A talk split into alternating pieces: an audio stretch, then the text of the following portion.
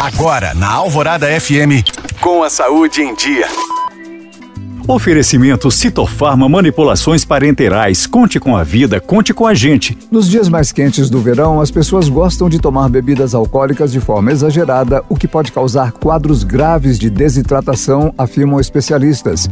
O consumo excessivo de bebidas alcoólicas nesses dias pode agravar quadros de desidratação porque, em altas temperaturas, o organismo acelera a perda de líquidos através da transpiração para equilibrar a temperatura do corpo mas com o aumento do consumo de álcool, essa perda de líquidos se intensifica, uma vez que o álcool inibe a produção do hormônio antidiurético, resultando em uma produção maior de urina e, eventualmente, na desidratação.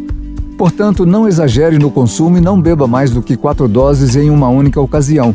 Uma dose corresponde a uma lata de cerveja de 350 ml, a uma taça de vinho e a 50 ml de bebidas destiladas.